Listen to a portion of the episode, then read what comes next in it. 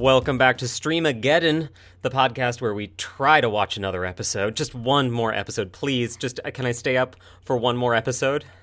My name is Chris. Turn it off. No, never Hi, turn I'm it Diane. Off. That's Diane. She'll never turn off my episode. And, and Diane, I promise I will never turn your episode off, whatever it is. And dear listener, same. Stay up all night. Never stop streaming. If you wake up in the middle of the night, turn on the T V. Keep streaming. If Netflix says, are you still there? The answer is always yes. And that's love. Nobody loves you back like Netflix loves you in the middle of the night. New meaning of Netflix and chill. It's very, uh, ooh, very sad. Ooh. It's not sad. We're recording just after Valentine's Day. That's that's the true meaning of love right there. I feel it the is. warm embrace of Netflix when I fall asleep watching reruns of Star Trek Deep Space Nine. Never alone when I'm with Quark. Oof.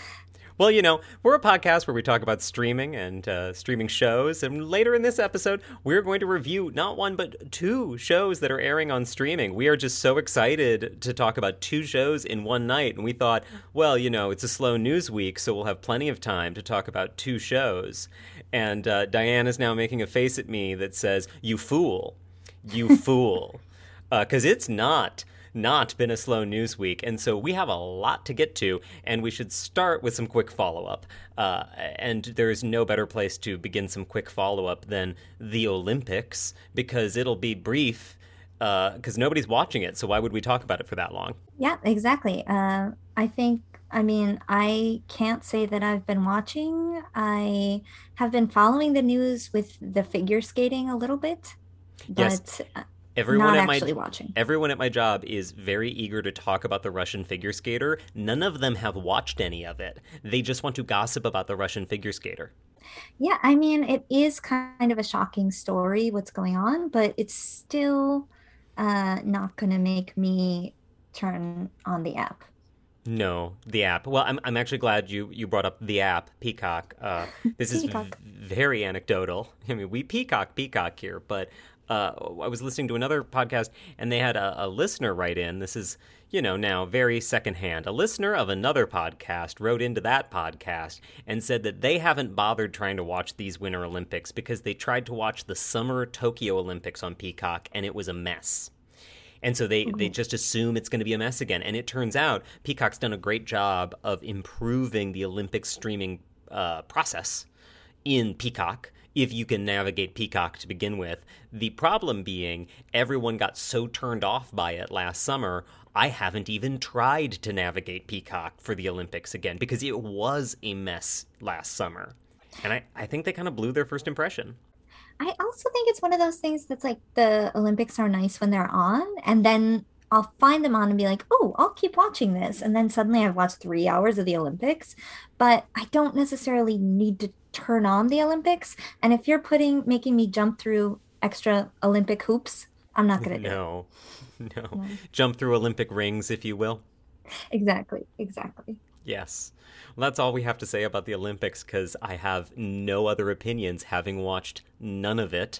But we do have some more follow-up back from our first episode where we reviewed Yellowstone, the hit Taylor Sheridan show on uh, Paramount Network, not to be confused with Paramount Plus, but here we go on that again.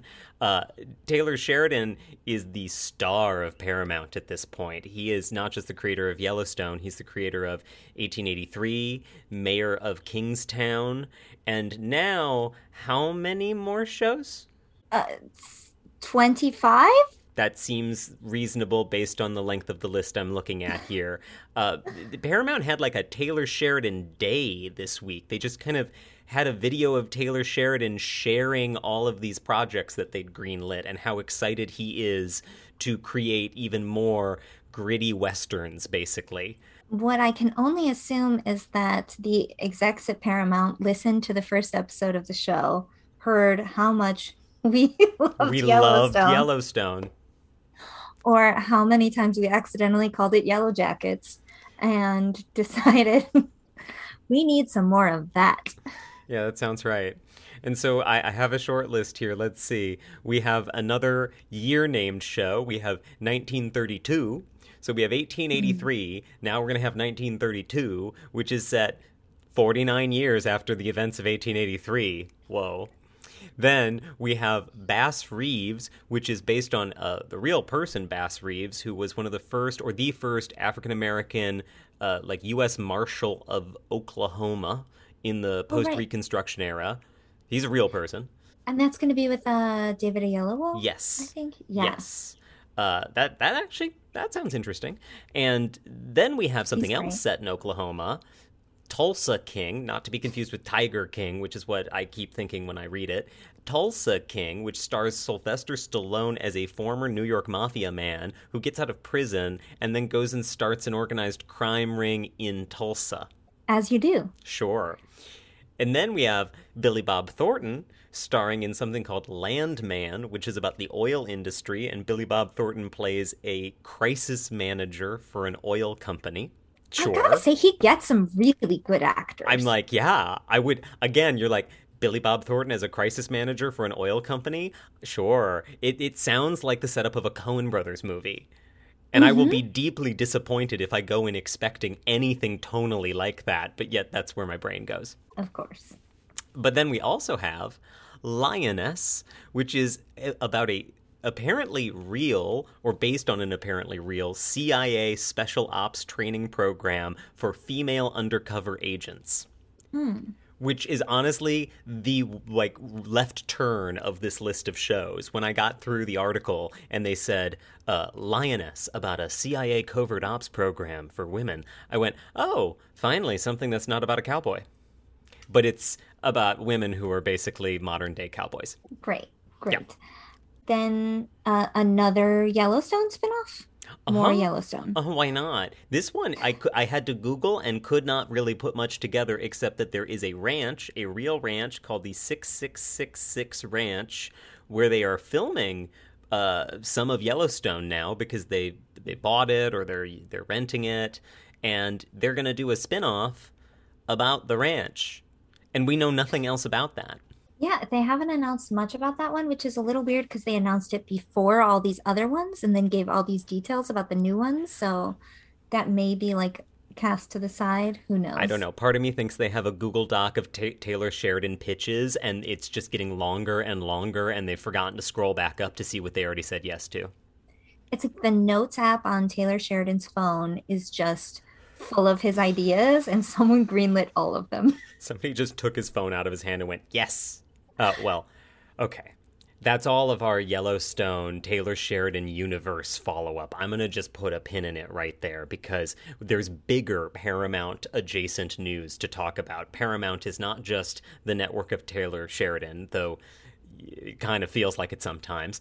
Uh, Paramount is, of course, the streaming brand of C B S Viacom, now known as Viacom C B S, but wait, I have news about that, and that means it's time for us to talk about the news.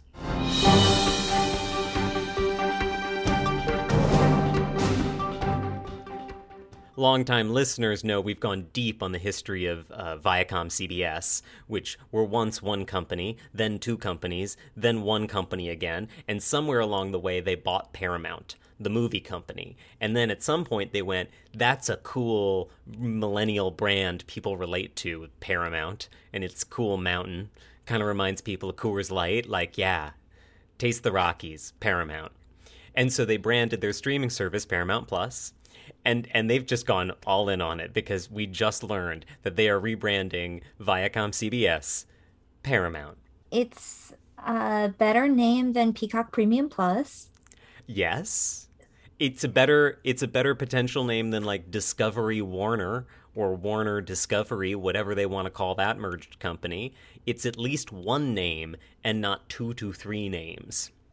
I agree. I do like the simplicity of that, and it also makes it easier to tweet about. Yes. It's a much simpler hashtag. I'm fine with it. It's great.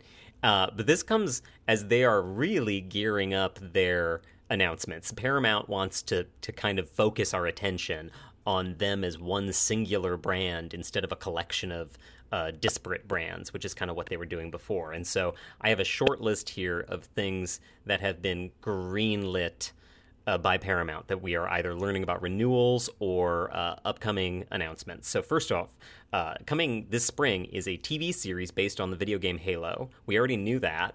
But they've already renewed it. They just announced, you know what, season two, we're going to just do season two of Halo. Probably a good bet on their part. Probably going to get a lot of viewers. It seems like if you have that built-in fan base, you're pretty much in business, so. Right? Or at least that's the bet they're making. I'm like the Venn diagram between Halo players and Paramount Plus subscribers. I, I don't know what that Venn diagram looks like right now, but they really want it to be a nice big circle. I guess why wait to find out if the show's any good? No, no, that's not how we do things now. In fact, that's not how we make movies either, because Paramount has already announced that they are making a threequel to Sonic the Hedgehog, even though the sequel to Sonic the Hedgehog has not come out yet. The sequel is coming this spring, but you know what? We're just, we're already working on Sonic three, because if there was enough Sonic material for three to twelve video games, there must be enough for three to twelve movies. Wow, I know a six-year-old who will be super excited about that. And no one else. Oh, but will this six-year-old be super excited about the Idris Elba-starring spin-off series coming to Paramount Plus, all about Knuckles the Echidna? Because that is what this guy is excited about. uh, I'm so glad one of us knows how to say echidna. And now I, I learned because of the Sonic video games. one hundred percent true. Educational. Yeah. Yeah, I learned so much about wildlife, uh, saving those little animals from Doctor Robotnik. Uh, but that is just some of the amazing I P that Paramount has consolidated here. They also uh, have the Smurfs now, because that feels natural. Is this like trying to get like the children of Gen Xers involved or something? Like who Maybe? likes? Well, I, I don't I know, remember. Who likes the I Smurfs? Were they big in the eighties? I've never seen a Smurfs property. I, I remember seeing the old cartoons as a very young child when those cartoons were already old. Old. Yes. So maybe, yeah. But now they're going to be developed by Nickelodeon, so I guess there is like some Gen X millennial appeal they're going for there. And the first Smurfs movie, according to The Hollywood Reporter, is an animated musical set for a Christmas twenty twenty-four release. And everything about the phrase, like, animated Christmas Smurfs musical makes me, like, want to run and hide. But, I, I, okay, sure. I bet I bet people with children will take their children to see it. Or better yet, watch it on streaming so that they can play something on their phone at the same time. How many A-listers do you think will sign on to that? Oh, like all seven? of them. All of the all of A-listers. Them. I fully expect Idris Elba to make a cameo. Maybe we can get uh, Catherine Zeta-Jones in there as Smurfette. I can think of a lot of great casting opportunities. Frances McDormand as like a curmudgeonly older Smurf. I mean, she could do an excellent Papa Smurf. Do a nice kind of like gender-bent Papa Smurf situation, something that is, you know, open to all, all people, all types. The Smurfs don't have gender anymore. We're in a post-gendered Smurf world. I'm glad that this is what our most talented artists are going to be doing with their time for the next decade. Yeah, I'm sure I'm sure they'll be locked into multi-year uh, contracts for every single Smurfs property, much like the Marvel Cinematic Universe. Oof. I'm glad you're really excited about that, because there is actually one more uh, there's one more really exciting uh, piece of intellectual property in development at Paramount Plus right now that you are going to just be so excited for. And it goes a little something like this. Baby Shark, do-do-do-do-do, Baby Shark, do-do. The problem is the listeners can't see us automatically beginning to like bop our heads in unison to Baby Shark, but that is what happened. Because, um, mm. yeah, we're getting a full-length Baby Shark feature film. Oh, man. That's a phrase that just came out of my mouth. I did not know Baby Shark until Ted Lasso, when they have used like a parody of that song as the Jamie Tart theme song. Yeah. And then I was um, at the home of Friends with Kids, and they turned that song on, and I was like, oh, it's the Jamie Tart song? And they were like, where, what, what rock where, are you where under? Where have you been? uh, How do I get there? Yeah, please take me to that rock. Uh, yeah, yeah, I did learn from this story that there is already a Baby Shark uh, animated, like not feature length, but not YouTube length video that is viewable on Netflix. So they've already dabbled in this, and now apparently mm-hmm. big scoop, big get, Paramount swooped in and said, no, we want that. We want the Baby Shark uh, in theaters. which just sounds like a prison to me. Seems like a lot of family-heavy content. Well, you know, it's an interesting move for Paramount. They have Nickelodeon. They are leaning hard into the Nickelodeon branding. It, it's a, mm-hmm. actually, when you think about the breadth of what Paramount is aiming for now, they have South Park on one end of the spectrum, and they have Nickelodeon and Baby Shark on the other. But that still sounds like all stuff for children. No, South Park is for sad aging millennials who remember growing up with it and thinking it was edgy at the time. Children by another name, but okay.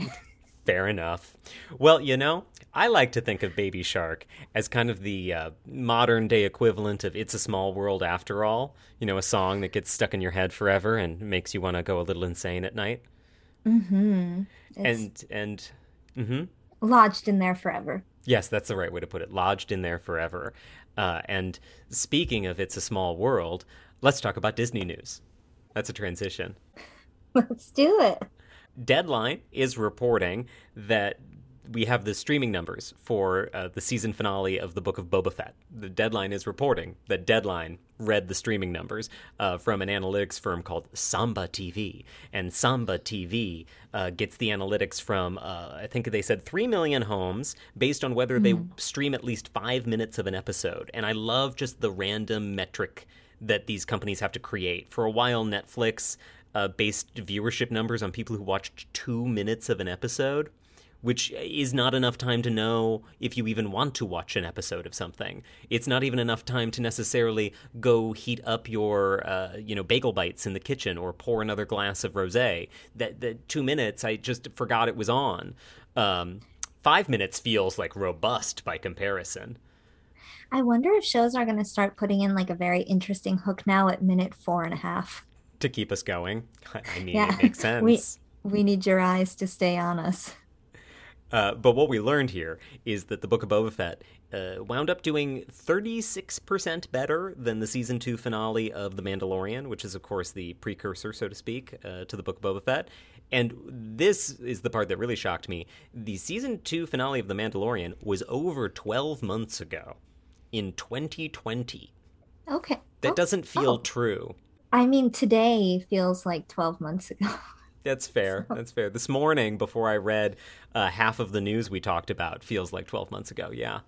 Uh, mm. But one other thing I found interesting here is that the uh, viewership numbers for every single Disney Plus original show have dropped from the season premiere to the season finale, which in some ways is not surprising, but in another way, compared to a show we talked about last week, Abbott Elementary, which has been growing in viewership week to week as word of mm-hmm. mouth spreads and more people hear how uh, fantastic that show is.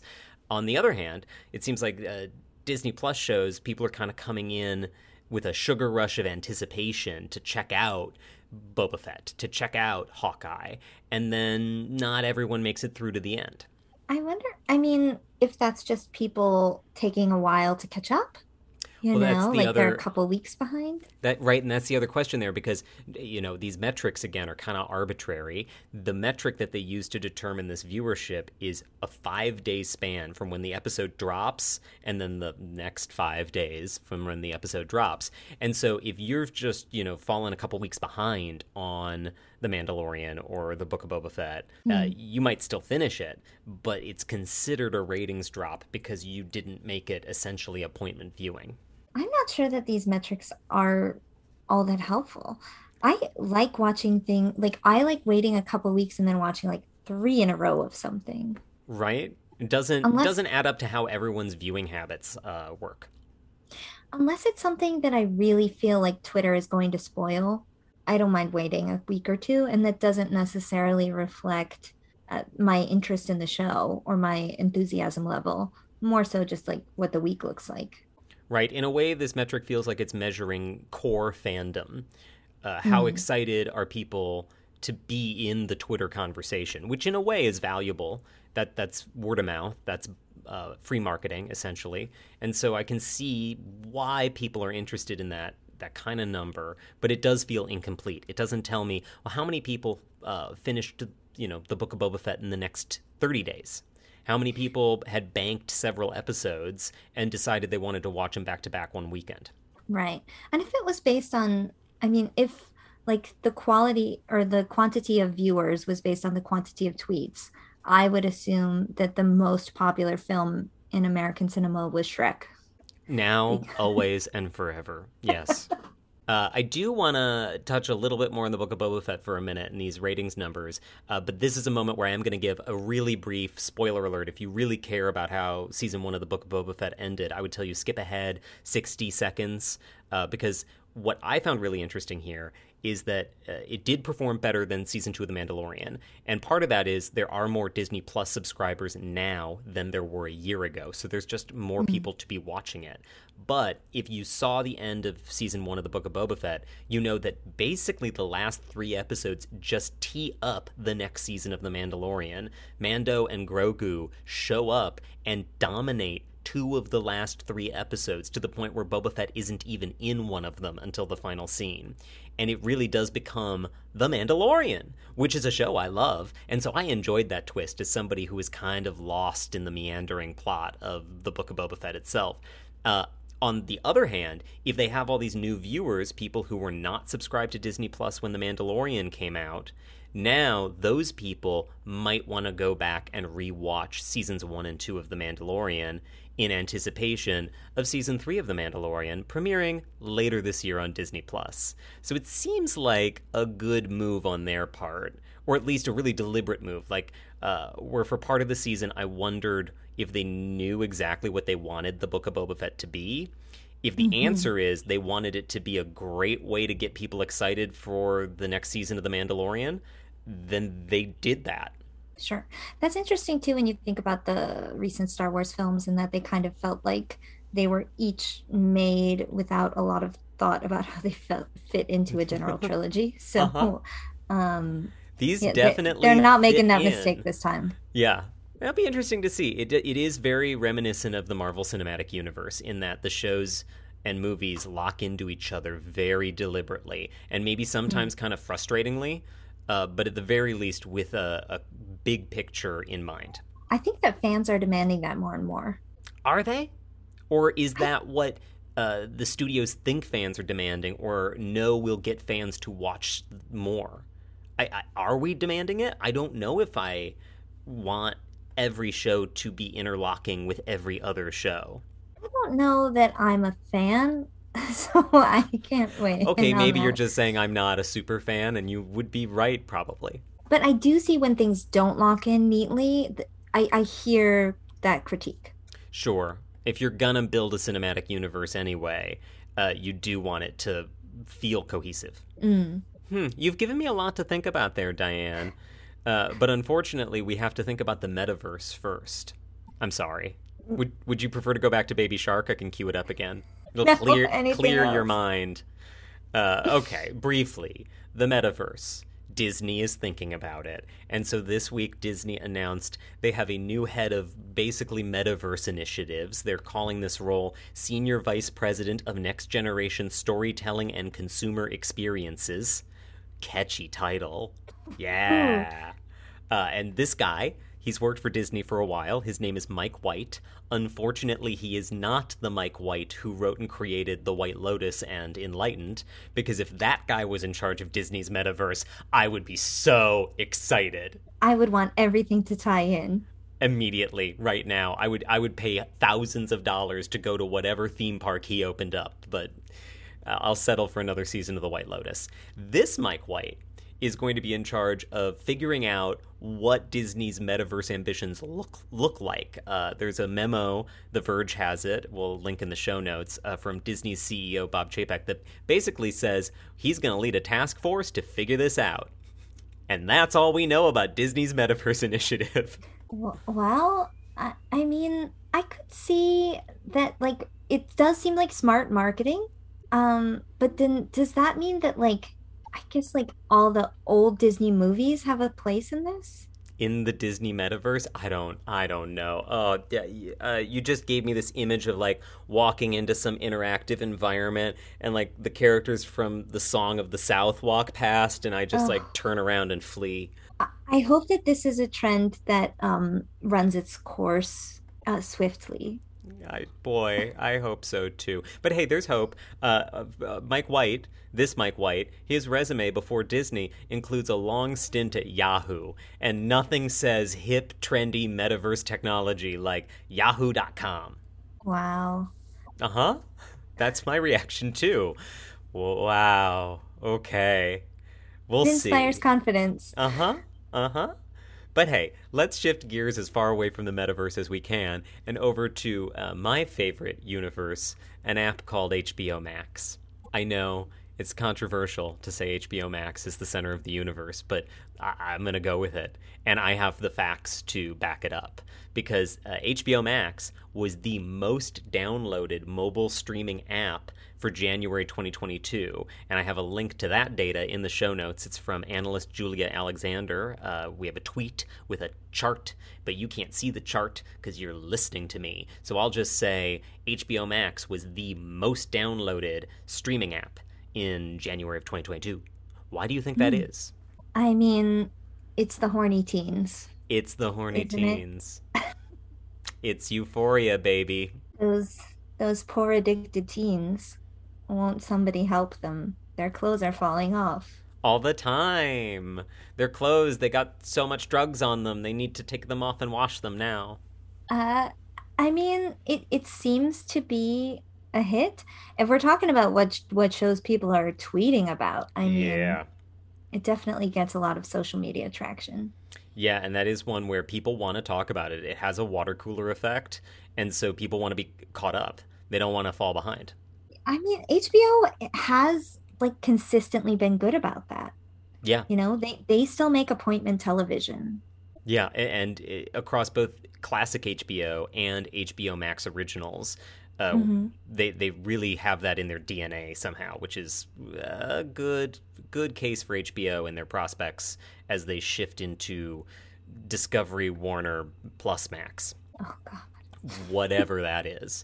Uh, the other show that I thought might have had a little bit of effect there is Peacemaker, uh, because that got a lot of good buzz. It's and it's a I think a slightly different audience than Euphoria. Definitely some overlap, but I, I do think there's a a solid group of Zack Snyder fans who are not Euphoria fans who were definitely excited about Peacemaker, and it turned out to have broader appeal than just the uh, moody Zack Snyder crowd.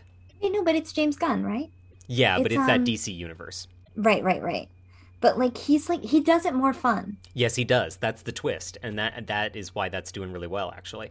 I, I would check it out. I mean, I haven't it's, yet, it's so on obviously my list. It's I'm, not a priority. Right, I'm in the same place. It's like yeah, it's not a high priority, but I've heard enough good things that make me sound uh, make it sound to me like I'm gonna I'm gonna be pleasantly surprised. Yeah, I've heard it's quite funny, and that it. Um, knows what it is, which sounds, you know, satisfying to watch. Shocker. A show that confidently knows what kind of show it is is satisfying to watch. And that's a topic that we might come back to when we talk about one of the shows we're reviewing just a little later in this episode. Uh, but before we get there, I want to just quick hit a couple of H B O-related announcements that I am excited about because they are coming fast and furious right now. Uh, so first up, a great show, How to with John Wilson, renewed for season three. Do you watch How to with John Wilson? I not only watch How to with John Wilson, I was inspired by season two of John Wilson to try several Bang energy drinks, which viewers of the show will know. Um, and um, this series is uh, more enjoyable than, than the drinks. But um, yeah, I was, I was going to ask, is the series more enjoyable when you drink Bang energy drinks? Because then I'm ordering a case because already it's a high bar. It's so funny and um, like really strangely poignant.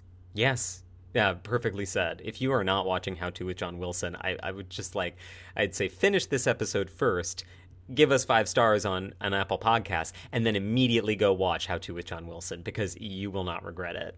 Uh, so I'm thrilled, thrilled that that's coming back. Uh, the other show that I am over the moon is finally coming back is Barry. Woo! No ho, Hank. Yes.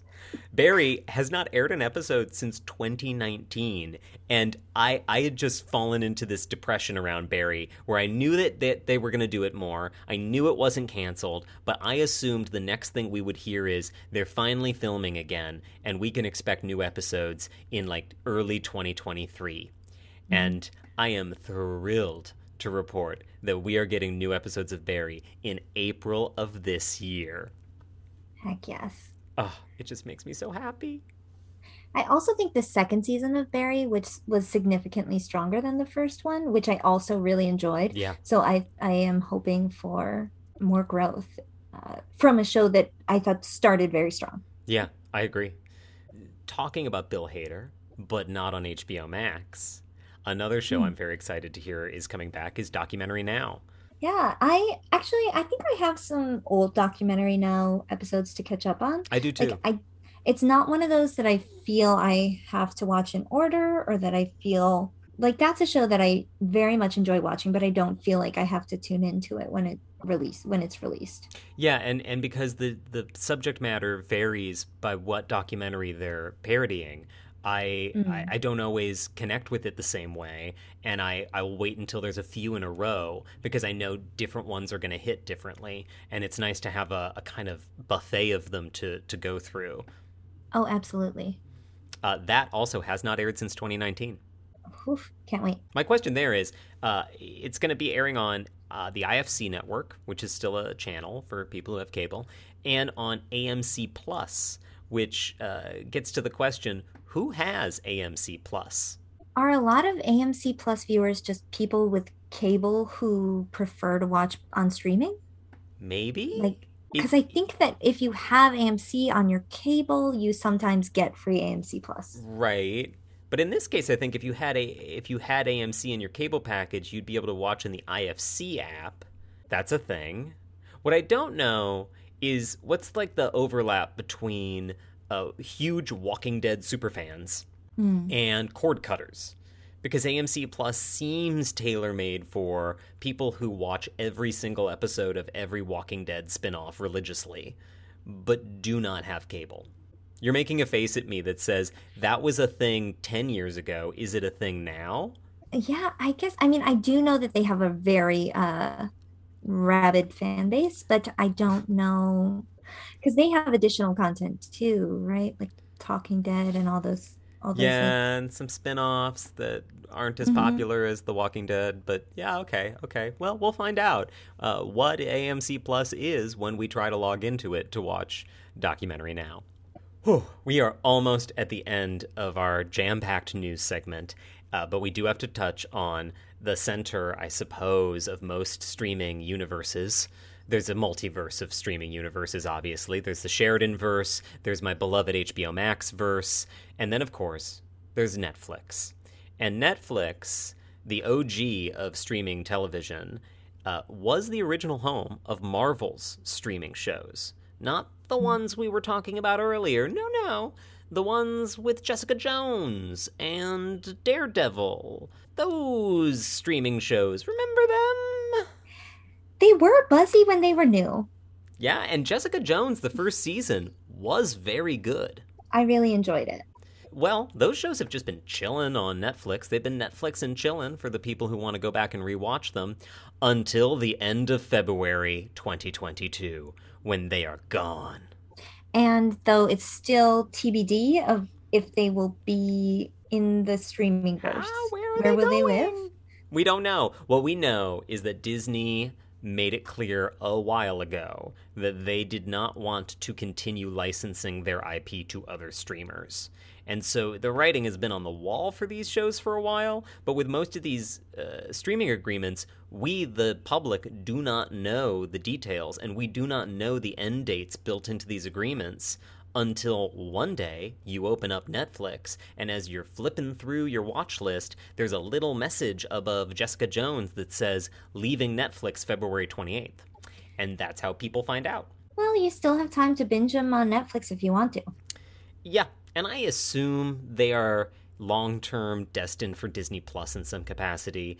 They brought some mm-hmm. of those characters into Hawkeye and some of the recent Marvel properties. So it seems like they have a plan there, and that hopefully, if you love those shows, you'll be able to switch from your now, you know, fifteen dollars and fifty cents a month Netflix plan over to the fifteen dollars Disney bundle and watch them there. And it'll be like nothing ever changed, nothing ever changed. Just the app interface will be really different. And that extra fifty cents in your pocket. Every month. Don't spend it all in one place. How are you feeling, Diane? That was a lot of news. I'm I'm feeling uh, enriched and educated and like I have so much T V to watch. Always.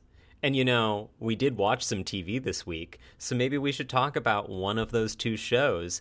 Uh, and that first show is a show called Single Drunk Female. I don't wanna be a buzzkill, but this life is dumb and I just don't wanna. That's a show that airs on Freeform, on cable. Freeform, which I believe was once the Family Channel. It's the A B C Family. Correct. Right? Yeah. Um, and before that, C B N at one point. Oh boy, you are you are taking me deep cuts of the cable lineup, the nineties cable lineup. Uh, Freeform, now under the auspices of the Grand Disney umbrella, so you can stream this show on Hulu, uh, and that's where we watched it. Sure is. Uh, before we get started, we should say spoiler alert for the first two episodes of season one of Single Drunk Female. If you do not want those spoiled for you, you can skip ahead to our discussion of uh, The Woman in the House Across the Street from the Girl in the Window, which I'm thrilled I said right the first time, uh, which is coming up later in the episode. Uh, but Diane, you're the one who recommended Single Drunk Female to me, so I- I'm wondering what what got it on your radar?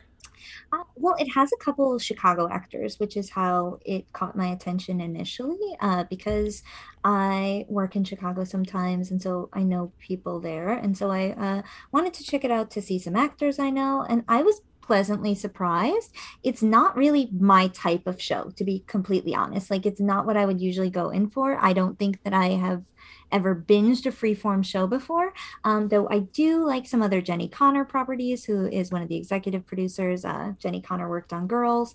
Um, and I think that, uh, yeah, it. I, I think that it has space to grow. And I didn't, I, I, I thought it was like kind of interesting, the subject matter that it was tackling. So it's about a, a young woman dealing with addiction, but she's, I mean, like quite young, in her twenties still. Um, and uh, the show sort of goes through her time, her court mandated time in A A uh, and her journey with sobriety, which I thought was like a very uh, strange choice for such a um, shiny family network. Yeah, it does show an interest in making Freeform less of the Family Channel and more mm. of an offbeat streamer, because in the end, everybody is a streamer now. And so I think they're trying to find an identity there that is broader and more engaging to per- perhaps people who are not watching T V with their children. Right. Or right. Perhaps people who are watching T V with their older children, where uh, heavier subject matter sprinkled with a lot of funny jokes and a lot of funny pop culture references would be enjoyable for both the kids, like teens, and adults. Right. Um, and there's still like like their uh, Ali Sheedy plays the mom on it, and I think she does a great job. And uh, you know, so she's sort of uh, popular with older audiences, perhaps because of her iconic eighties performances. And then uh, you know, but really the the main star is um, a younger woman, uh, Sophia Black. Dalia, I think her is how you say her last name, though, as far as I can tell on the internet, no relation to disgraced comedian Chris D'Elia. Um, but uh, yeah, who I, I think she's she's pretty impressive as a breakout performance. Yeah, she really is the glue that holds the show together. There's a great cast of supporting characters around her, but you have to spend a lot of time with her. You have to watch her in the first few episodes make some really bad decisions, and you still mm-hmm. have to like her. And I kind of do. I mean, I do find myself frustrated with her while I was watching, but I was like, yeah, but I'll keep watching. I'm still kind of rooting for her. Yeah, you want to see her get her life together, and you see she does a great job of very subtly but clearly communicating the pain she's in, trying to basically, one, get sober, but two, learn how to live like a, a, a an adult, like a human being, because she hasn't. She's been so drunk and so detached from her reality that she is terrified of being herself and being alone without with her thoughts, which is something that's very relatable at the same time. Oh, yeah, absolutely. So, yeah. Okay, so what, what so what do you think? Well, let, let me say, this is a show where I, I was pitched it as, you know, she's uh, entering sobriety. We're following her through A A. It's on Freeform. And once again, like you, I thought, that does not sound like my kind of show, but it is a thirty-minute comedy. It's twenty-three minutes on streaming. I've got the time for it. And the pilot episode opens up with the event that trips off her journey into sobriety, which is she's in the offices of her New York media blog, essentially. She works for what's clearly meant to be BuzzFeed. It's called Biz. Right. Uh, and and she is swigging vodka out of a giant water bottle late to a meeting, and in the process of getting fired for her obvious workplace alcoholism, calls out the job for being so pointless. And she says something like, I could do this drunk, I could do this sober, I could do this juggling. And there is something so funny and so relatable about that, because I think a lot mm-hmm. of people have been through jobs, especially in their twenties, where right or wrong, you think, this is a really pointless thing I'm doing. I do something so stupid and meaningless. Why do I even bother doing it well? And I am so much better than this. And it is, it, she, she sells it well, but it also gives you the immediate window into, one, the tone of humor of the show, which is much darker and funnier on the, just, you know, jokes per minute funnier than I expected. And two, it gives you a, a real sense of how far she's going to fall, how fast. Because right away, oh, yeah. you you you know, it, within the first two minutes, she is accidentally almost blinded her former boss and is being sent to court-mandated rehab. Yeah, and I think there's something that I find satisfying about that scene, uh, about the fact that it's like kind of the thing you always wish you could say to the bad boss, but yes. of course you don't get to. Um, so as much as you're watching her being like, oh my God, this is painful to see, because she's messing her life up so badly. At the same time, I'm kind of like, God, I wish I could do that, you know? Right. The the the the one I wrote down, the line, she she's complaining about the work they do there. And she goes, you know, we write things like, hey, here's ten dogs that look like the cast of Gossip Girl. And I both went, yes, I've wanted to say that in certain jobs before. Not that exact phrase. That would be a more fun job than than where I've been. But I've wanted to say something like that. And two, I'm like, I've seen that listicle.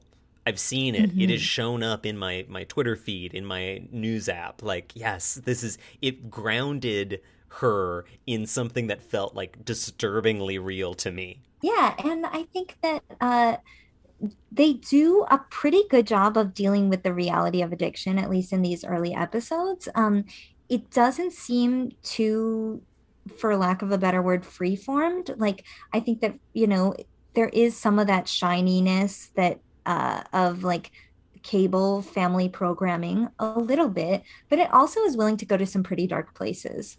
Uh, so I, yeah, that surprised me and, and in a good way. Yeah. And I think the pilot does a great job of very efficiently giving us a lot of details and setup uh, in a way mm-hmm. that is occasionally a little free-formy, because it is a little...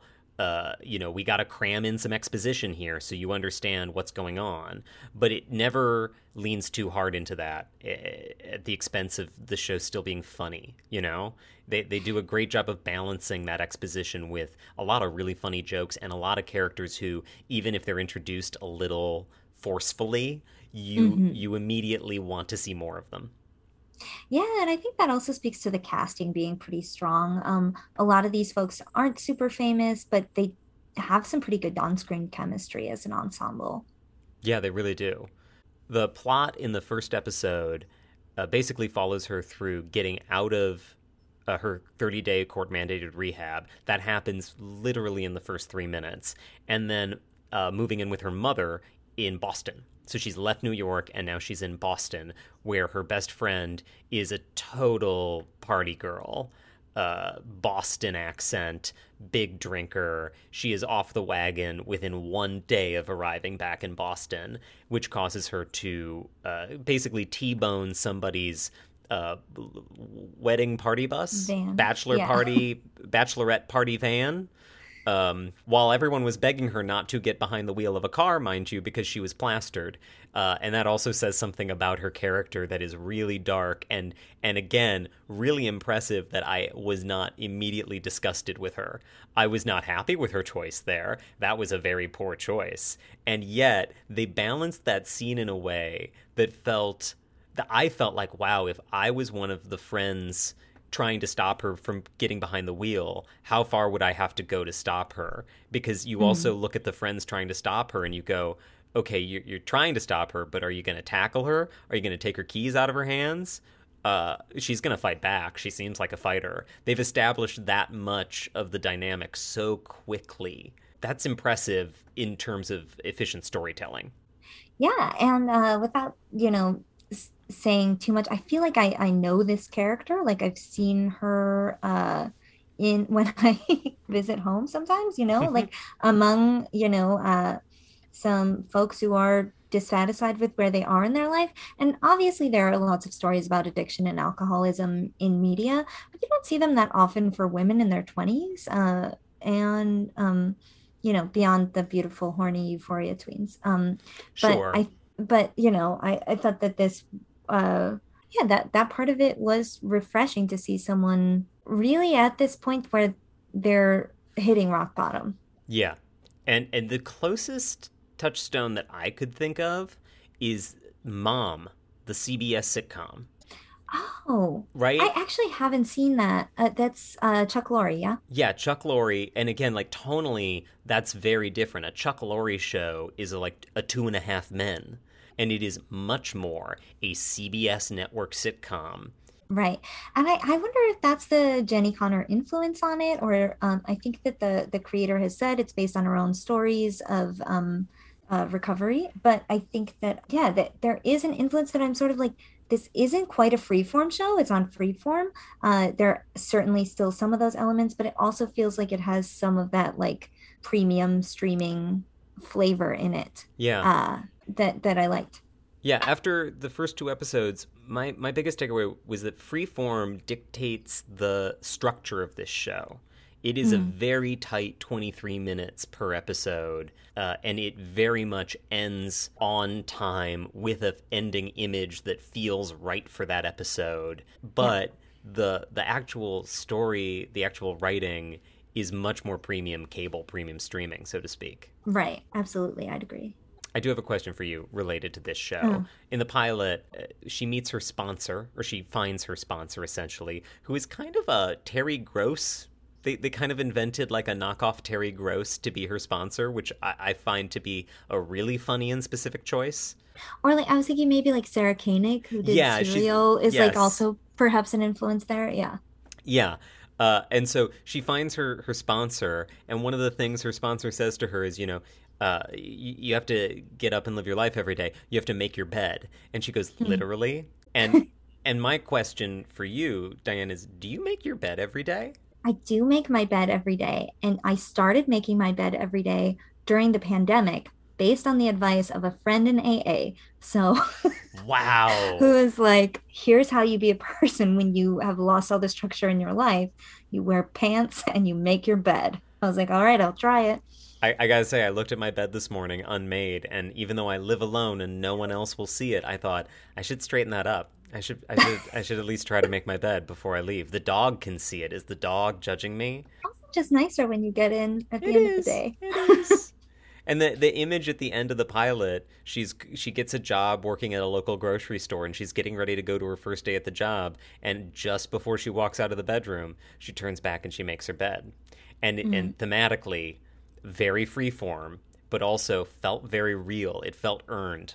Yeah, and also, I mean, I like to, like, right, she's making some sort of progress in that moment, but it's the smallest amount of yeah. progress. And that's right? how it's... it actually works. Like, mm, like so yeah. many things in life, you want giant progress. In the beginning of the pilot, she's trying to haggle her way through, you know, can I go to three meetings a day for a month instead of one meeting a day for three months? Uh, and by the end of the episode, you see you're beginning to kind of realize that's not how it works. I think, as they say in, in, in the program, uh, we seek progress, not perfection. So yes. there you uh, go. That is Single Drunk Female, airing on Freeform but streaming on Hulu. I'm a fan. I'm gonna watch more of it. Yeah, I mean, I think there's five or six episodes out now. Um, I'm gonna I'm gonna keep up with it, uh, probably at least through the season, see where it goes. Yeah, I'm really curious too. Uh, how how much do you stretch that out? They did a really smart thing in the pilot of first making it seem like she would only have to do ninety days of community service and meetings, but then because mm-hmm. she T-bones that party van, uh, she's committed to a year of probation and meetings, and she can't mess up, because if she messes up, she could go to jail. Uh, and so at the very least, we have this, you know, roadmap of T V structure that says she's got a whole year of this at least, and if they throw in a twist of her potentially screwing up or having some kind of close call, which admittedly, if they do that too much or too melodramatically, might feel a little cheap. That's the risk. Yeah. Uh, but without that even, they have a nice roadmap to say, like, well, she's going to have to grow in this new life for at least a year of story time, and a year of story time could easily be a couple of seasons. Yeah, absolutely. They also do a little uh, structural gimmick where they'll say like a, a little counter on the screen of how many days sober she's had. And um, so I, I find that, like, you know, I love a neat structure. So yeah, I find too. it satisfying. And, yeah. uh, and that's a great moment for us to transition to another show we're going to talk about this week, the second show. Uh, this is a little show airing on Netflix called The Woman in the House Across the Street from the Girl in the Window. I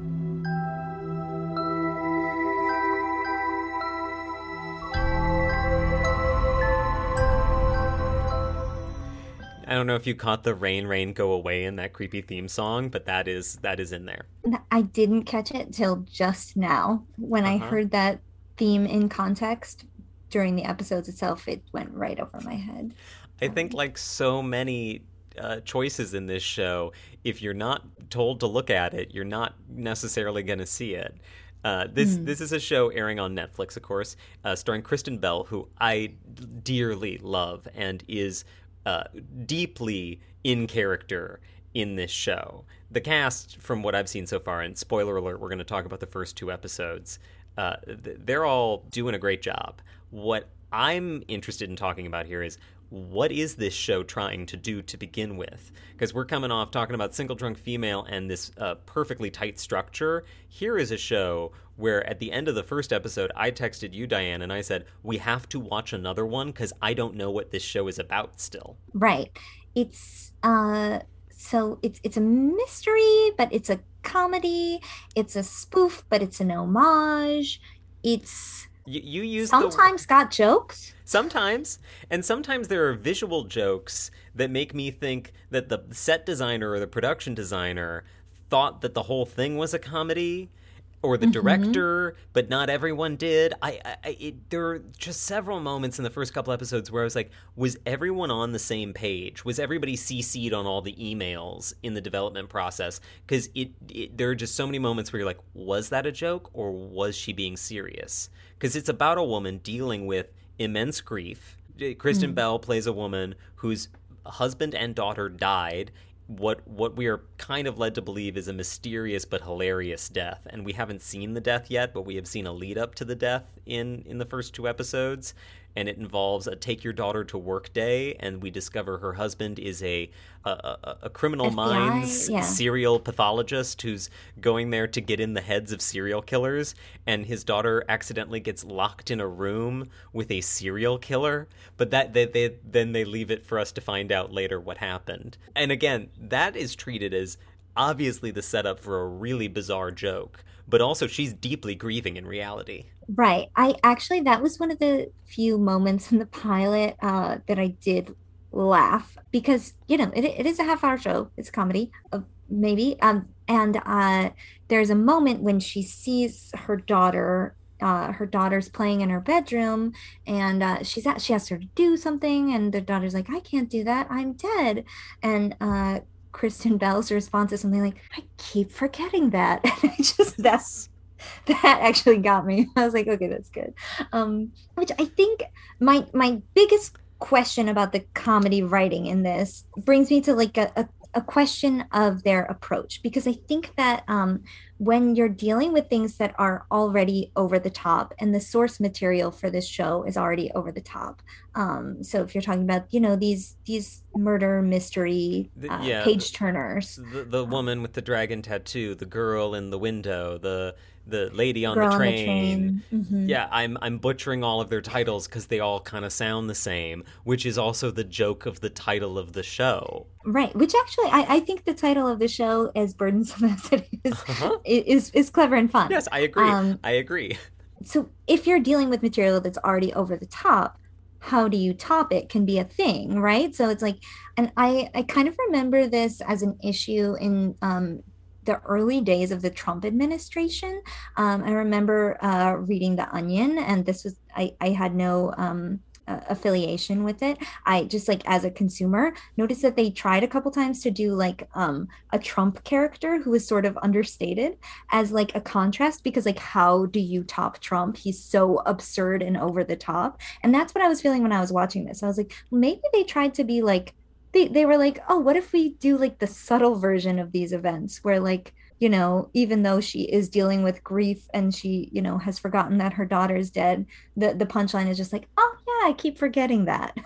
like yeah. like downplaying it instead of going even further. But it just makes for a slightly smaller laugh and a slightly smaller joke, you know? Yeah, and it also makes it easy to miss the joke. Uh At the very beginning of the pilot, she's making a casserole, and, and you're watching her make this casserole, and, and again, you know nothing really yet. It's the first scene of the pilot, and she puts it in the oven, and then she goes to take it out, and as she takes it out, she screams uh, and drops it in this really dramatic, melodramatic moment that feels out of, you know, one of these Girl with the Dragon Tattoo movies or something. Uh, instead, it I realized after rewinding to figure out what just happened, she took it out without wearing oven mitts. Right, and she's just burned she her hand. Just burned her hand. That's what happened. And I think that's supposed to be a joke because they play it with like a quick flash cut to a bunch of memories that make it seem like she's having a horrible flashback and that's why she dropped it. But no, it's because she burned her hands. And then you, you you put it together when you see her put like frozen peas on her hands and and sit in her window. But that's when I had to rewind to go, why are there frozen peas on her hands? Yeah, I mean, I did catch that. And I wonder, too, if some of those references um, are just easier to catch if you're very familiar with the source material. Um, and I watched uh, The Woman in the Window not that long ago. I've read The Girl on the Train. I've read a few of these other ones.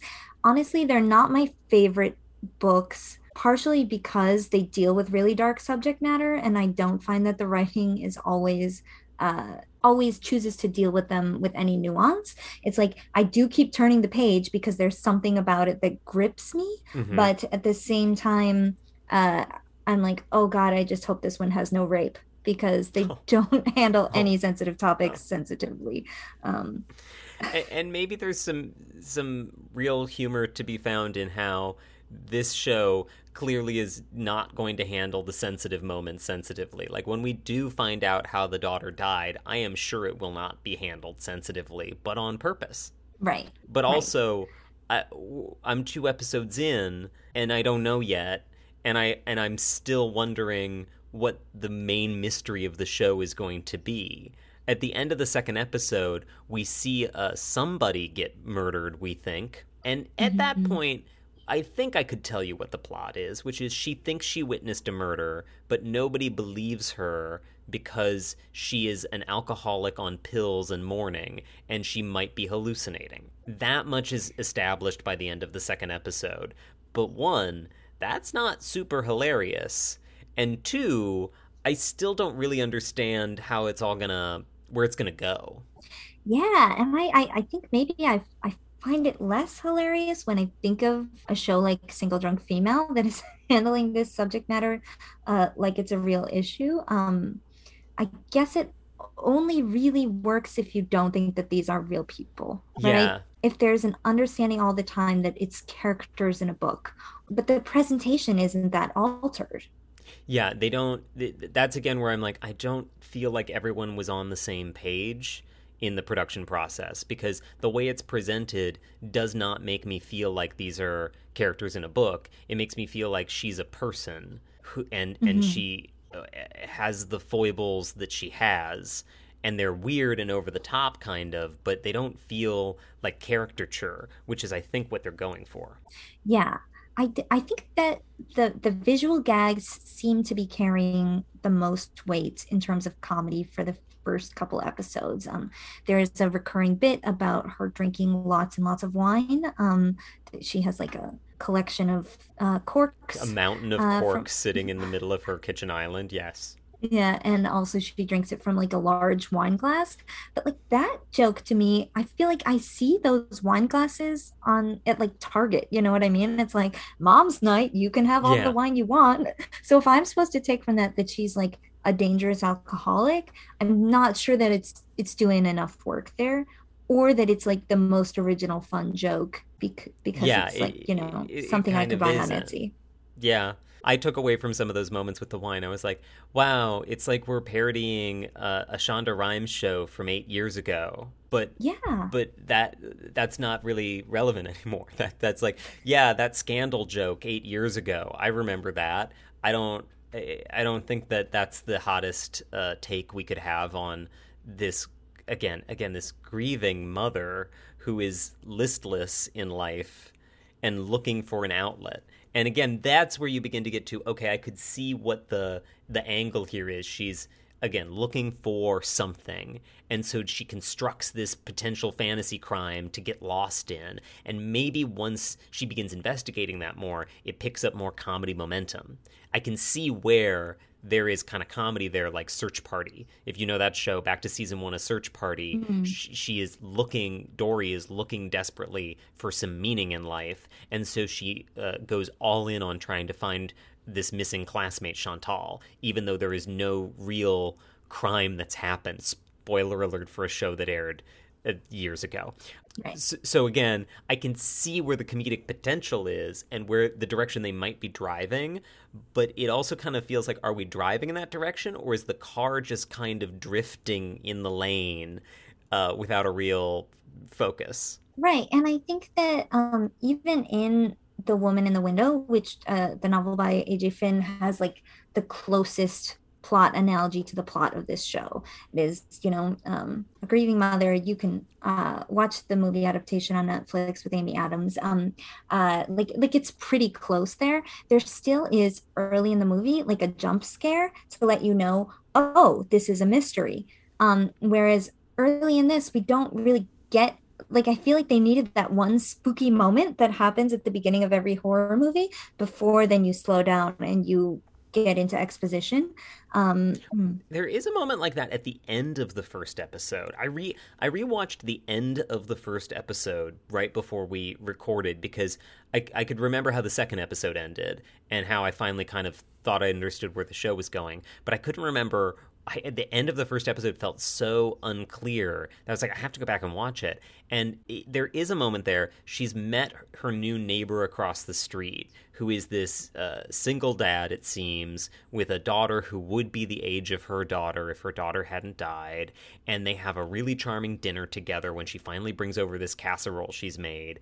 And she's sitting in bed that night, and she like goes to follow him on Instagram. And it's this moment of, maybe life is going to be okay. Maybe she can move on. And then her narration literally says that, basically. And, of mm-hmm. course, then the music gets creepy as she falls asleep. And we see him staring out the window across the street. And then the camera goes back to her bedroom and drifts up towards the ceiling. And then we cut to a, a shot of her dark attic. And we see a shadow move in the attic. Right. That's it. That's the episode. Credits. And I was like, oh, because of the, the binge model on Netflix, like, that image didn't stick with me. It was the end of the episode, not the beginning. And so then it rolled right into the next episode, and I completely forgot that, yeah, they did give me this kind of jump scare, this hint of a jump scare to be like, yeah, something creepy's happening. Mm. And yeah, and uh, it's meant to be binged. Um, but also, I'm not sure that the binge format totally helps it in that sense.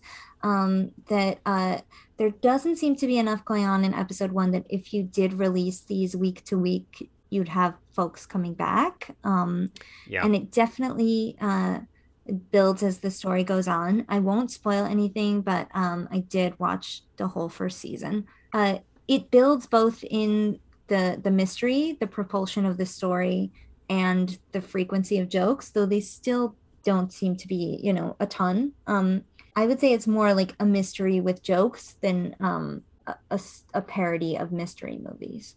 That's an interesting line to draw, but I see what you mean. Yeah.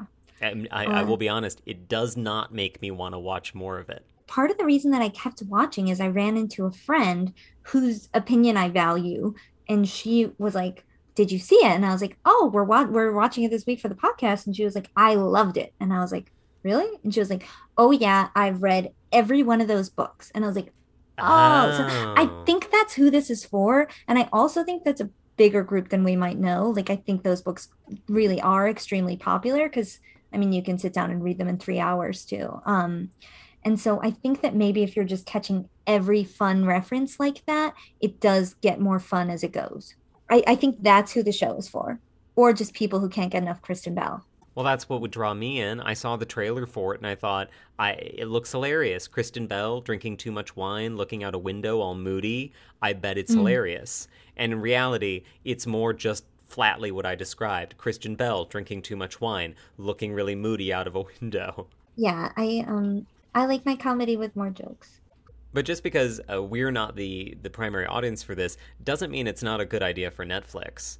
I think what Netflix does really well is they, they kind of cover the field. They have a show mm. for every subset of subset of subgenre that you could imagine. Are you fans of this specific genre of book and a fan of Kristen Bell and a fan of dark comedies and starring women? We we have at Netflix, we have the data to target you somehow. I don't know how they have that much data about us, but they do, and they line it up and they go, we've made this show for you. That's kind of the classic Netflix thing. It's what they do. And I watch it, so I mean, yeah. I, I, I guess I think it's working. Yeah, I, I don't think the show was a mistake. Let me put it that way. Maybe I didn't find it to be my comedic sensibility, to put it one way, but I don't think mm. it was a, a fluke or an accident. In fact, you know, to get back to what I said before, uh, my critique was often that it felt like the production, not everyone was on the same page. But that is the view of somebody who doesn't understand the exact subgenre I'm watching, right? I'm coming in with my expectations of a certain kind of comedy, of a, you know, a, a Police Squad or an Angie Tribeca style mm. parody, where it's going to be broad enough that even if you're not super steeped in that genre, you will find the over-the-top jokes funny. And there will be enough jokes, a joke-to-minute ratio, where even if you don't get all of them, there will be a lot of them. Uh, that makes me think of Single Drunk Female, which has a really great joke-per-minute ratio, but it also makes me think of shows, you know, uh, more classically, like thirty rock, where you don't get all of them if you're not steeped in the, the kind of media jargon or the comedy scene that they are, but there are enough of them that you you laugh. Right, right. Uh, just so many that even if all of them don't hit too, like even if some of them aren't the best joke you've ever right. heard, which I think is the case for like some of the more recent Tina Fey, Robert Carlock vehicles. Um, and yeah. like, I don't love every joke, but there are so many that I'm still laughing frequently. Yeah, they take a lot of swings, and so you don't mind if there are some misses, where uh, this is a show that's not interested in that kind of humor. No. Not even attempting it, because I don't think humor is the main thing. I think that part of the problem is that it's being marketed as a comedy, and it's not a comedy. Yeah, and that also gets to maybe the other side of Netflix's algorithmic kind of production system, where they they market the same show differently to different people based on what they think you'll click on in the app, essentially, or based on A B testing to see which of these mm. uh, cover images performs better. And so most of the marketing that we see reads a certain way to us. Maybe they pair it in a vertical, uh, you know, in a bar with other binge-worthy comedies.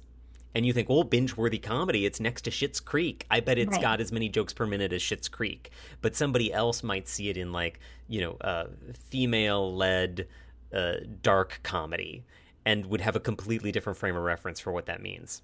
My take would be not a total miss, not a total hit. I wonder if, if it'll come back for season two. There is some setting up of a possible next mystery in, in the end of the season. Uh, I think it might find enough audience to come back, even if critics aren't loving it. Yeah, Netflix doesn't really care what the critics say about it, but they are very aggressively focused on the, the engagement numbers. And so at the end of the day, we'll know how well it performed based on whether they bring it back or not. I, I think that much we can say for sure. Curious to see. Very curious to see. Audience, if you're curious to see that show, The Woman in the House Across the Street from the Girl in the Window, I got it right again, guys. Uh, you can watch that on Netflix. If you enjoy it or you have opinions about it, you should write to us. We have an email address now. We have an inbox that you can send your thoughts to. It is podcast at streamageddon dot com. How easy is that to remember? Podcast at streamageddon dot com. We'd love to hear your thoughts on this week's shows. We'd love to hear your recommendations for what you'd like us to talk about on the podcast. If there's a show we should check out or that you want us to dig into, we're here for it. Even an element of the like streaming news universe that you would love some info on, we could dig in. Send us your questions. Send us your hot tips. Send us your leads. We are here to investigate the streaming verse for you. Absolutely. Of course, you can also reach us directly on Twitter. I'm at I am Chris Barlow on Twitter, and Diane is at Diane Nora, Diane with two N's, also on Twitter. You can find us both there, and you can always rate and review us on Apple Podcasts. Please take a moment to do that right now. Uh, a lovely five-star review would make our days and then help us feel the motivation to climb the massive mountain of streaming news that will accumulate between now and the next episode here on Streamageddon.